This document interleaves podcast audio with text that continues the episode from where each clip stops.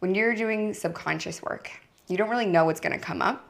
And when you're in a group setting, it's not always comfortable to share exactly what's coming up right then and there. So, especially with someone who has deeper trauma or is uncomfortable talking about those things, if they're not used to being in a coaching type environment, mm-hmm. one on one's incredibly powerful for that. Also, just having the extra attention. Some of us have more awareness on where our blocks are than others. And you get a 90 minute interview with that area of life with me. I'm going extremely deep mm-hmm. in that hour and a half. And from there, we're, we're pulling out every single technique in the book, which is when you've experienced extremely quick. So it's the fastest type of transition and result.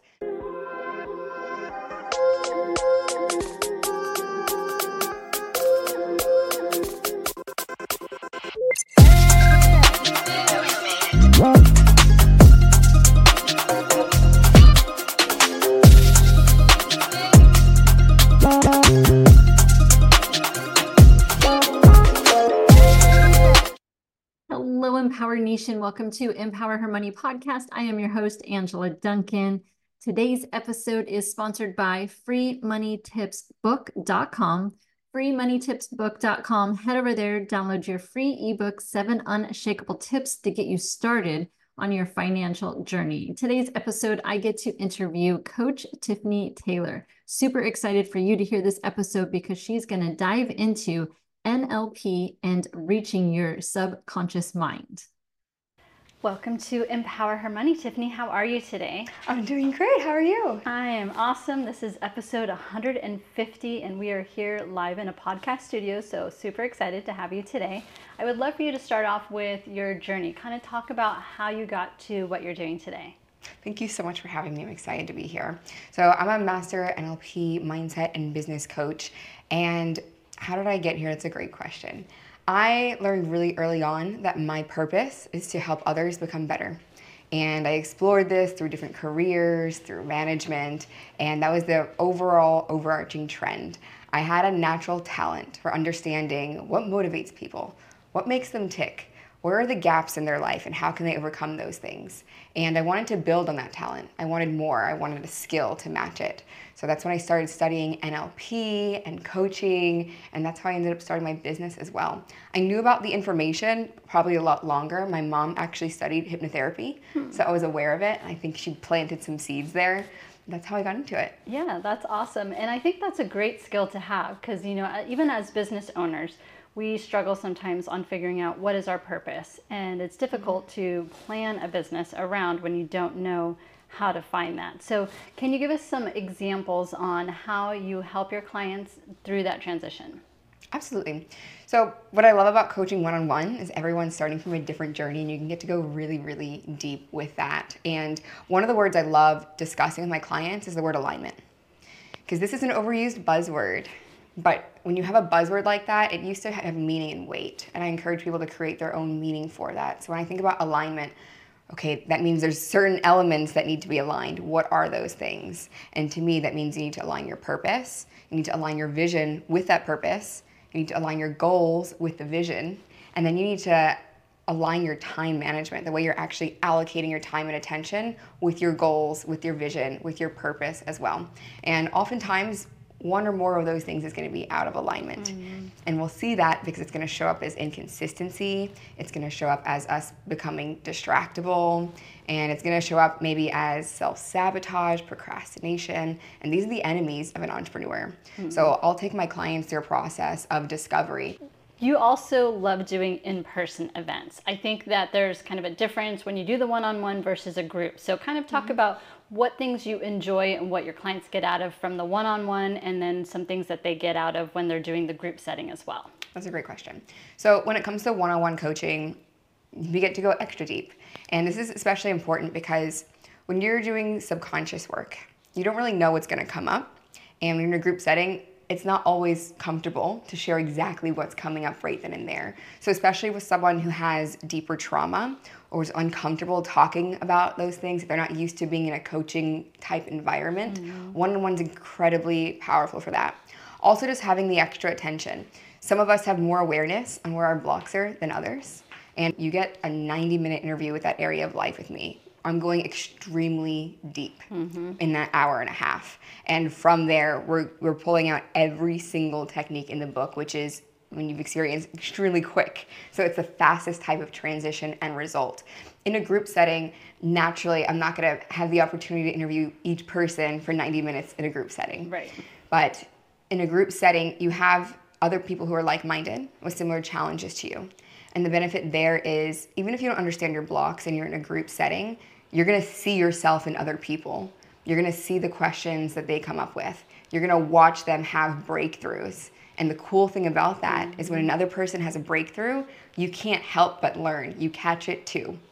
So you have the added benefit of community and realizing you're not alone in these challenges, and it opens up your vulnerability, which allows you to connect deeper with people as well. So that's like the main difference. Hmm, very good. And so, keeping the NLP and what you've learned there, and you're also very religious, um, there's some overlap between the two, I could think. So, talk a little bit about how you can kind of bring both of those sides together in your coaching. Ooh, loaded question. I like this. So I do coaching for Christians and also for non-Christians, and I keep a secular process for the non-Christians. For Christians, I unveil a whole new layer of my coaching. So in NLP, you're taught that you have your results, which your life and business results, which we call reality day to day, mm-hmm. and that's driven by your behavior, how you show up. Your behavior is driven by your feelings and your emotions, which is driven by your thoughts, which you may or may not be aware of. And those thoughts are created with the root of beliefs. Mm-hmm. And that's where NLP stops. Your beliefs create your thoughts, and beliefs become things. But when you're a Christian and you understand that you're a spiritual being, and you understand that you're a child of God, now you're looking with a whole new lens. And when you're looking at that lens, you're looking at the spiritual root. And the spiritual root in reality is most of your thoughts aren't yours, mm-hmm. right? And those thoughts can have be from the enemy, to be honest. Those thoughts can be against what God says about you. Those thoughts will be attacking your identity. Those thoughts will attack your purpose. Those thoughts will attack you making any progress towards building the kingdom.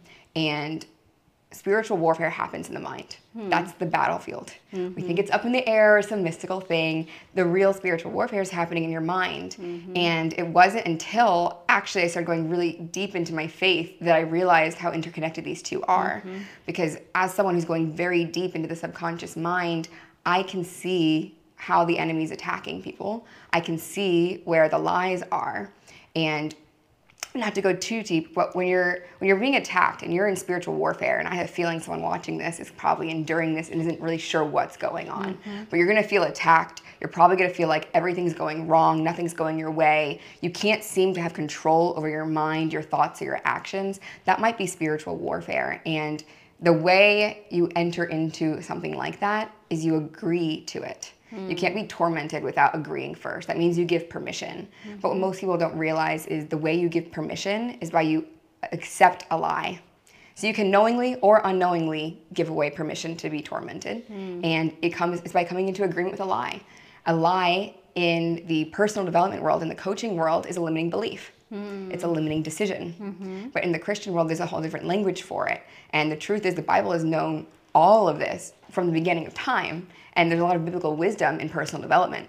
In fact, most personal development books are based on the Bible. I think John Maxwell, author of over 70 books, he says every single book he's written is based on the Bible. Hmm. So those two are really interconnected because when I'm with someone who's Christian, I can more openly speak about what are the root causes of what's actually going on. Let's mm-hmm. find out what that special purpose is inside that's so big that you're getting attacked for it. Let's find out what those lies were, those entry points for, you came into agreement with, and let's cut those out. Hmm. Love that. So this is Empower Her Money podcast about money. When you're working with clients, what kind of blockages or limiting beliefs do you see around money and how do you kind of unlock that so that they can be in an abundant life? Hmm. Money mindset's always interesting because when you talk about money mindset, the first thing people usually say is, "Oh, I don't need that. Mm-hmm. I have a good mindset." and I understand where they're coming from because when you look at mindset work, we always start with the vision, the values, the goals, and a lot of successful people have that already because you had to have that to become successful in the first place. So when I talk about mindset, I take an elimination route. I'm not looking at what we need to add unless you're missing it. I'm really looking at what do we need to eliminate. Hmm. And when it comes to money mindset, what, what a lot of people don't realize also is your blueprint for money is actually installed by the age of seven. Hmm. So most people are running their finances with the mm-hmm. mind of their seven year old self. Right. And we can talk about why that is. We have the conscious mind and the subconscious mind. But when you're a child, you only have a subconscious mind, mm-hmm. which is why we're so creative and imaginative, and we can play games with our imaginary friends or you know tea parties with the dolls whatever it is and we actually don't develop the conscious mind until about the age of 7 or 8 which means we don't have the ability to accept or reject ideas until that age. Hmm. So most of the things blocking people are before that age. When we talk about money, what did your parents believe about money? What were your parents always saying? Is something too expensive? Is something not possible? Are they saying money is the root of all evil? are they saying that rich people are evil and you have to do bad things or be a bad person in order to make money? I'll tell you why those blocks are actually happening. Most people would take a limiting belief like this and mm-hmm. just change it over and make it positive.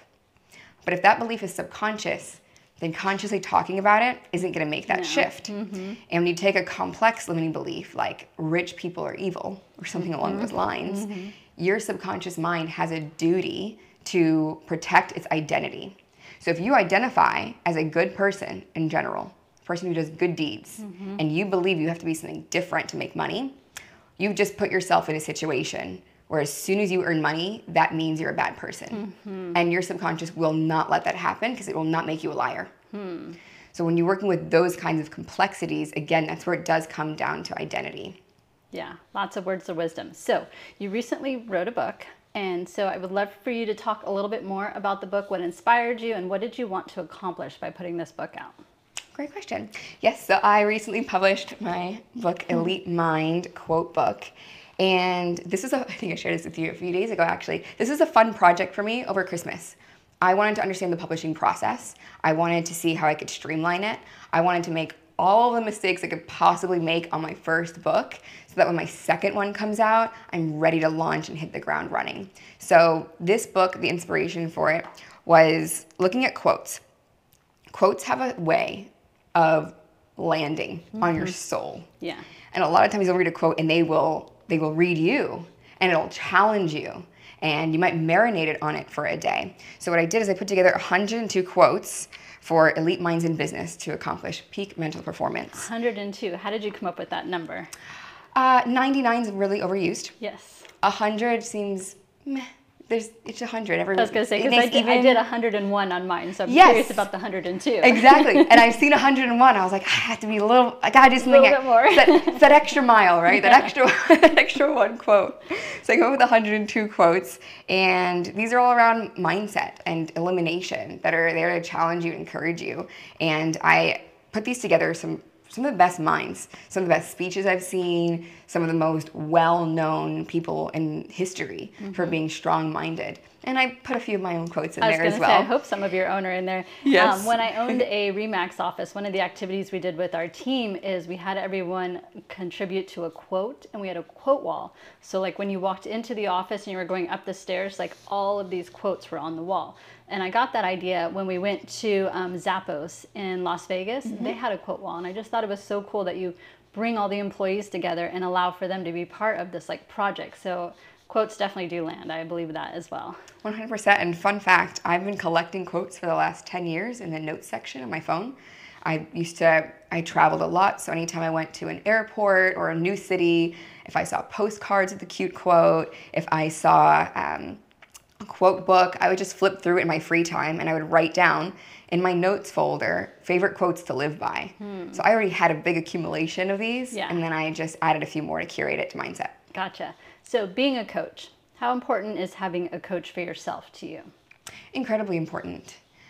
There's a few different layers of that when you're a coach yourself. When you're a coach yourself, it's so easy to have ego and say, "Oh, I already know this.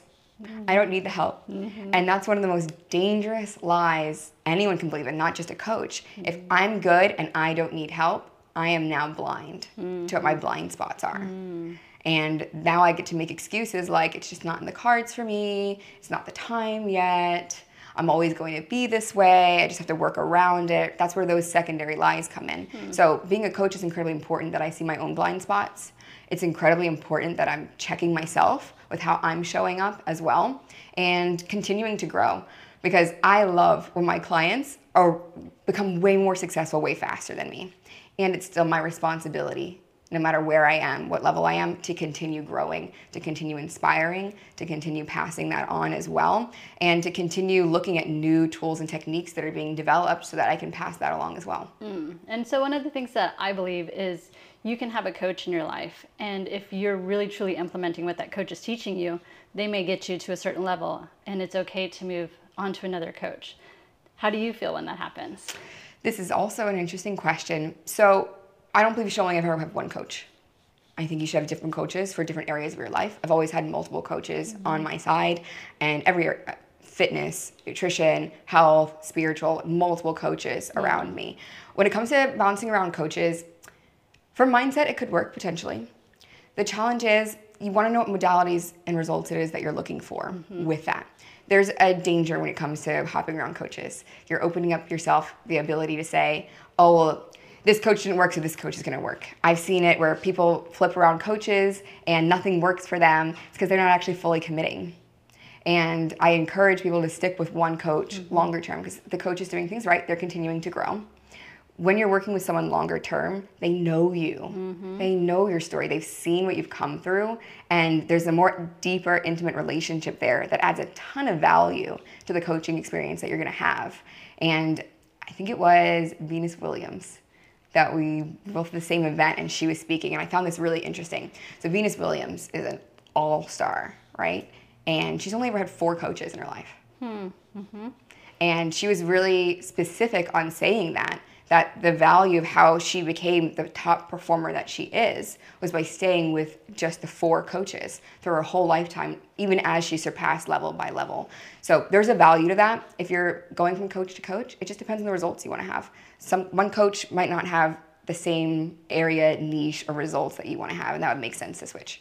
Yeah. So sometimes if you're going through different coaches, then maybe you need to look inside instead of external. Yeah, I would go inside on that, reflect yeah. on it. So what's next for you? What's next for me? So, right now, we've just launched a weekly blog article going out. I love Instagram, it's my main platform. I built my whole business on it, and I crave going deeper, and I know my audience does as well. So, a lot of the information I like to share. I'm an avid reader, I take a lot of courses. I it can be hard to digest on social media. Mm-hmm. So I'm moving that sort of content over to YouTube, okay. where we're doing two videos a week my weekly blog, which is one blog a week, and I've already finished the draft of my second book, Yay. 11 chapters. Wow. So we're working on that second book as well. Okay, so I've got a fun question for you. Mm-hmm. If you could have a superpower or a super talent, what would it be and why? The ability to go into a library or a bookstore and wave my hand on a book and absorb all the knowledge and be able to retain it yeah, on command. I would love that too. I like that one. That's the first time I've heard that, so that's a good one. so if our audience wants to find you, learn more about what you're doing, how do they find you? The best way to find me is on Instagram at Coach Tiffany Taylor, and you can DM me the word challenge. I have a seven day challenge for self awareness that walks you through how to see what your mental and emotional blocks are. Or I host a monthly masterclass that's completely free, so you can always DM me the word masterclass as well. Awesome. Thank you so much for being on Empower Her Money. Thank you so much for having me. Yay. Thank you so much for tuning into Empower Her Money podcast. Hope you enjoyed this episode. Don't forget to subscribe, share this podcast, and leave a review wherever you are tuning in.